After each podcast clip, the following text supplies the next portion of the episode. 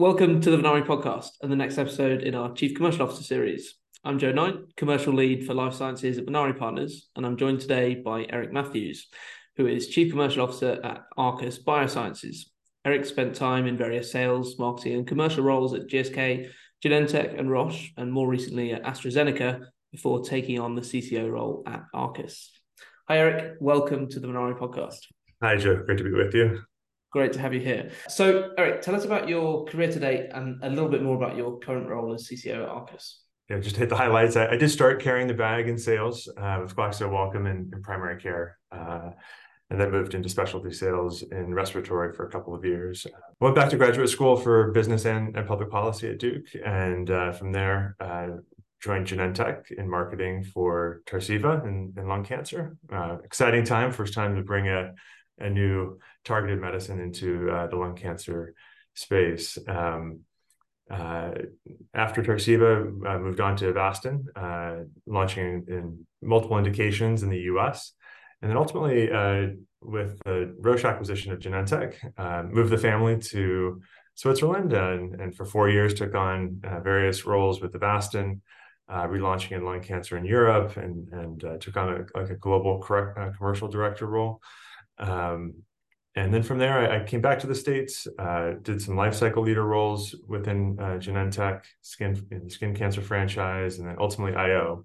You know, while I was in IO, um, AZ came knocking to to launch a, a, uh, a, new therapy into the stage three lung cancer space. Uh, had some connections there uh, from Genentech days, in fact, and uh, so joined AZ to uh, to build their IO franchise and global marketing and had a great great time launching and building out that franchise. Um, but ultimately, in 2019, I, I joined Arcus as uh, CCO.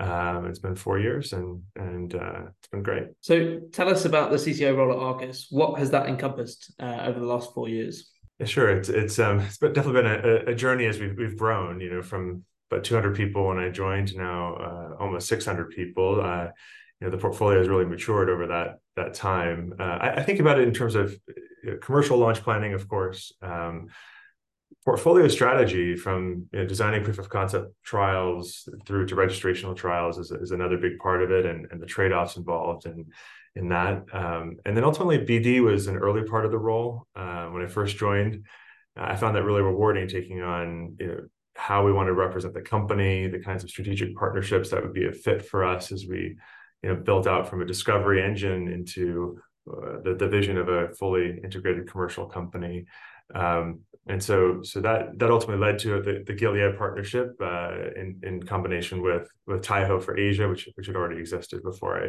before I, I arrived at Arcus but um, and really helping to sort of you know, facilitate and design the Gilead uh, strategic partnership was was a was a, a really exciting part of the role early on. Uh, now with that partnership. There's there's much more like alliance management, uh, which is not part of my role. Um, but certainly, you know, that aspect now, you know, day to day partnering with the Gilead team on on how we plan to build out and commercialize our our medicines is is is a big part of the role. So you're talking there uh, about your time at um, you know various different larger pharma companies, um, Roche, Genentech, GSK, and AstraZeneca. Yeah. How does your experience from those larger companies impact your strategy as CCO in a smaller biotech? Well, yeah, I've seen firsthand where larger companies can can have difficulty acknowledging you know, challenges or strategic mistakes. Um, they can stay invested in programs too long. Um, you don't have so many of those luxuries in a small company. If if you do more with less, clearly. Um, I've also seen how you know culture is just so important uh, in a in a smaller environment where people are working more closely together across disciplines. Um, and you really have to be rolling up your sleeves, getting the work done day to day, um, which which is really exciting. Um, there's a lot of white space to think through how to do things differently. Um, you know, you, you, have the ability to attract the kind of talent um, that that you might not you know find in a, in a bigger company that are, are more risk takers, um, willing to sort of take their experience uh, and, and try to do things differently with you. And so you have to you know r- really be adept at, at that sort of push and pull of providing guidance, but also giving people lots of uh, room to to grow and and, experiment with with doing things differently. Um, uh, you, you can't create a whole work stream out of one little problem. You've got to handle multiple problems all all at once. And so, um, from that standpoint, uh, there's no shortage of things to to think through how to how to sort of get your your your smaller team into you know a position to compete with the bigger players. Um, and so, from that standpoint, it's an exciting place to be. It's a relatively well-trodden path, right? That uh, kind of senior leadership in in big pharma, going to um, a smaller biotech and taking a leadership role there. Um, I help lots of people think about that and uh, how they make that transition. Is there anything you think you did that you would offer as advice to execs thinking about following that route and becoming chief commercial officers in smaller biotech? The, the first, honestly, is is the science. I mean, the, the science has to be unique um, and and to really dig into that spend time with the discovery group with the translational group um, the only way that that biotechs can really compete with the bigger players is to have you know something that's that's unique enough to break through very entrenched incentives around how to develop those medicines. And so um, from that standpoint think really carefully about about what that scientific advantage is in the company and, and how that relates to the the profile of experience that you're bringing in, in terms of commercialization. I think that fit has to be uh, there from right from the beginning. Um, likewise with the, the people fit with the CEO, with the founders, with the executive team, that just just also feel right right away. Um, I think spend you know spend time looking into the key players backing the company from the board to the investors and sort of you know how that company is is started and, and plans to evolve make sure that that runway for you in terms of what you're looking for uh, to get out of the experience is is really um, pretty clear. Um, I think I think also as part of that feeling out process with the CEO or, or the executive team, spend time laying out your vision for how you plan to to build your team from you know, day one through through launch. Um, you know, commercialization it's it's a process, right? It's a process of strategic decisions, of timed investments, and and communication around a portfolio that's emerging from proof of concept into a, a registrational trial and into launch. And so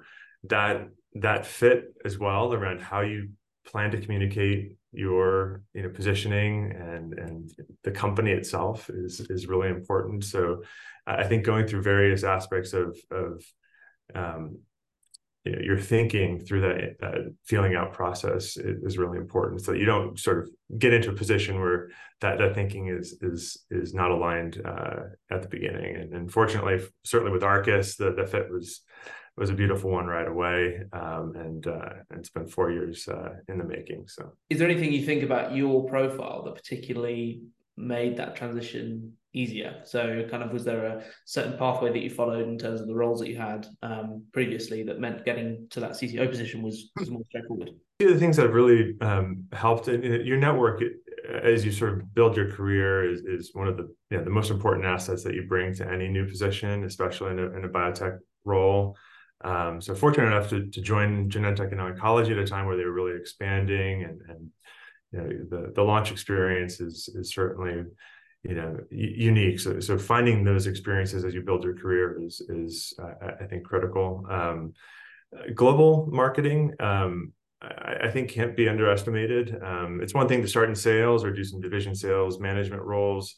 Um, those are nice development people management leadership roles as you sort of build your career but you know taking bigger leaps into sort of a, a global marketing role uh, and, and however long you spend doing that, whether you're in the states or or or actually take a position abroad, I think um, that experience just pays dividends, you know, for for years and years. Um, because that's another way to, to sort of build out a network in a different way, um, so, such that whether it's the companies you're working with, um, uh, or sort of the the launch experiences that you're you're, you're getting in different you know healthcare environments and you know it's one thing to, to talk about launching a, drug in, in, in the UK it's another one to, to, to do it and to see you know the scrutiny that the that NICE brings to to bear on a uh, clinical profile. So um, all of those things I, I think are, are really important as you, you, build your career. Let's talk about Arcus now. Um, so I'm, I'm, interested particularly in the partnership that you have with with Gilead.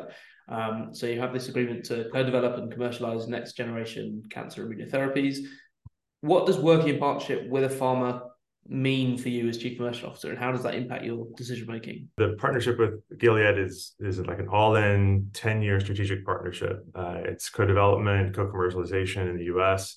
From the beginning, they have opt-in rights into anything in our portfolio that we plan to take forward, uh, that they would like to take forward with us. Um, and so, um, so based on that, um, the, the strategic conversations about how to develop, you know, uh, a new medicine is, is is happening from the very beginning, from proof of concept through to registration. Um, and because of that, there's a lot of co-creation. There's a lot of thinking through um, the, joint um, clinical development plan. Um, you know, whether it's uh, you know, indication selection, combinations, how something might fit with their portfolio, how we might think about combinations within the Arcus portfolio. Um, and so it's it's a very dynamic day to day partnership. Um, as we're still a couple of years away from launch, uh, we're thinking through you know, dosing, delivery, a lot of um, you know, product design questions as well as product communication. Um, and so, um, so we're in a fortunate place from that standpoint because we can we can build out how a, a full launch you know uh, portfolio will look as we think about you know what they'll have on the market and where the Arcus uh, medicines will fit within that. So we're talking about launches there. Let, us continue down that path. You've obviously launched multiple products throughout your career. How do you go about building a team ahead of a launch? And I think critically, when is the right time to bring in commercial talent into a biotech to get that launch right? I've had the experience of of having to build a team after a phase three reads out. So, so AstraZeneca came to me when the Pacific trial read out earlier than expected at the first interim, a pretty low, you know, probability readout. So, um, understandable that they had not yet fully committed to to building on a team. Um, that's too late. Uh, you, you don't want to be sitting there with your pivotal data and 18 months to figure out, you know, your filing and launch, um, uh, because the, the data starts to speak for itself. And and in, in order to really change a paradigm, which in that case, nothing had been launched in that space uh, for 20, 30 years. Um, we had to do a lot of retrofitting communication back to how the trial was designed. We had to think through engaging a whole different set of stakeholders. That, that whole specialty had not really been engaged by, by pharma and, and, and IO, certainly. Um, and so, so that's too late. You don't want to be sort of identifying your customer base and you know, thinking about positioning your product after your, your phase three data readout. Um, so to answer your question, I'd say when you're in that design phase of proof of concept. So when you're thinking about indication selection, combination partners, um, the, the sequence of therapy and how you would build out from a proof of concept into multiple indications if, that, if you're in that um, position where the, the mechanism might have multiple uh, settings to evaluate and, and sort of make trade-offs against.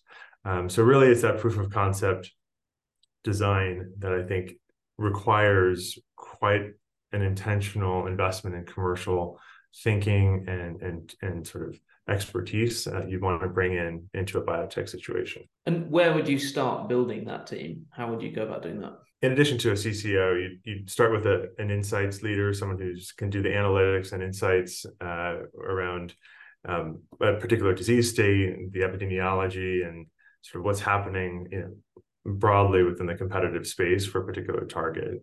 Um, you then think through portfolio marketing, so kind of early positioning and communication, um, and ultimately market access. Um, you know, within that sort of two-year time to launch time frame, you have to think through, you know, payer communications and positioning. Think through um, not just just pricing and market asset market access, but um, you know how you design your phase three as as far as you know um, PROs, so patient reported outcomes, um, you know, ways to really position uh, the phase three evidence against real world evidence. So not just what you're going to bring to bear with your registrational trial, but how it might fit with current practice. So all of those things I think require those three prongs is sort of a, a pretty classical approach, of market insights, market marketing itself, and then market access. So Eric, we were talking earlier about uh, launches and commercialization. How do you think about those two processes? Yeah, it's kind of like a common misunderstanding in, the world of biotech, even in, in, larger pharma companies, that they're not the same, right? I mean, launching a product is is that moment in time when you've done all the work and you've got your sales team, you've got your marketing team ready to go. The whole company is energized around bringing a new product to patients.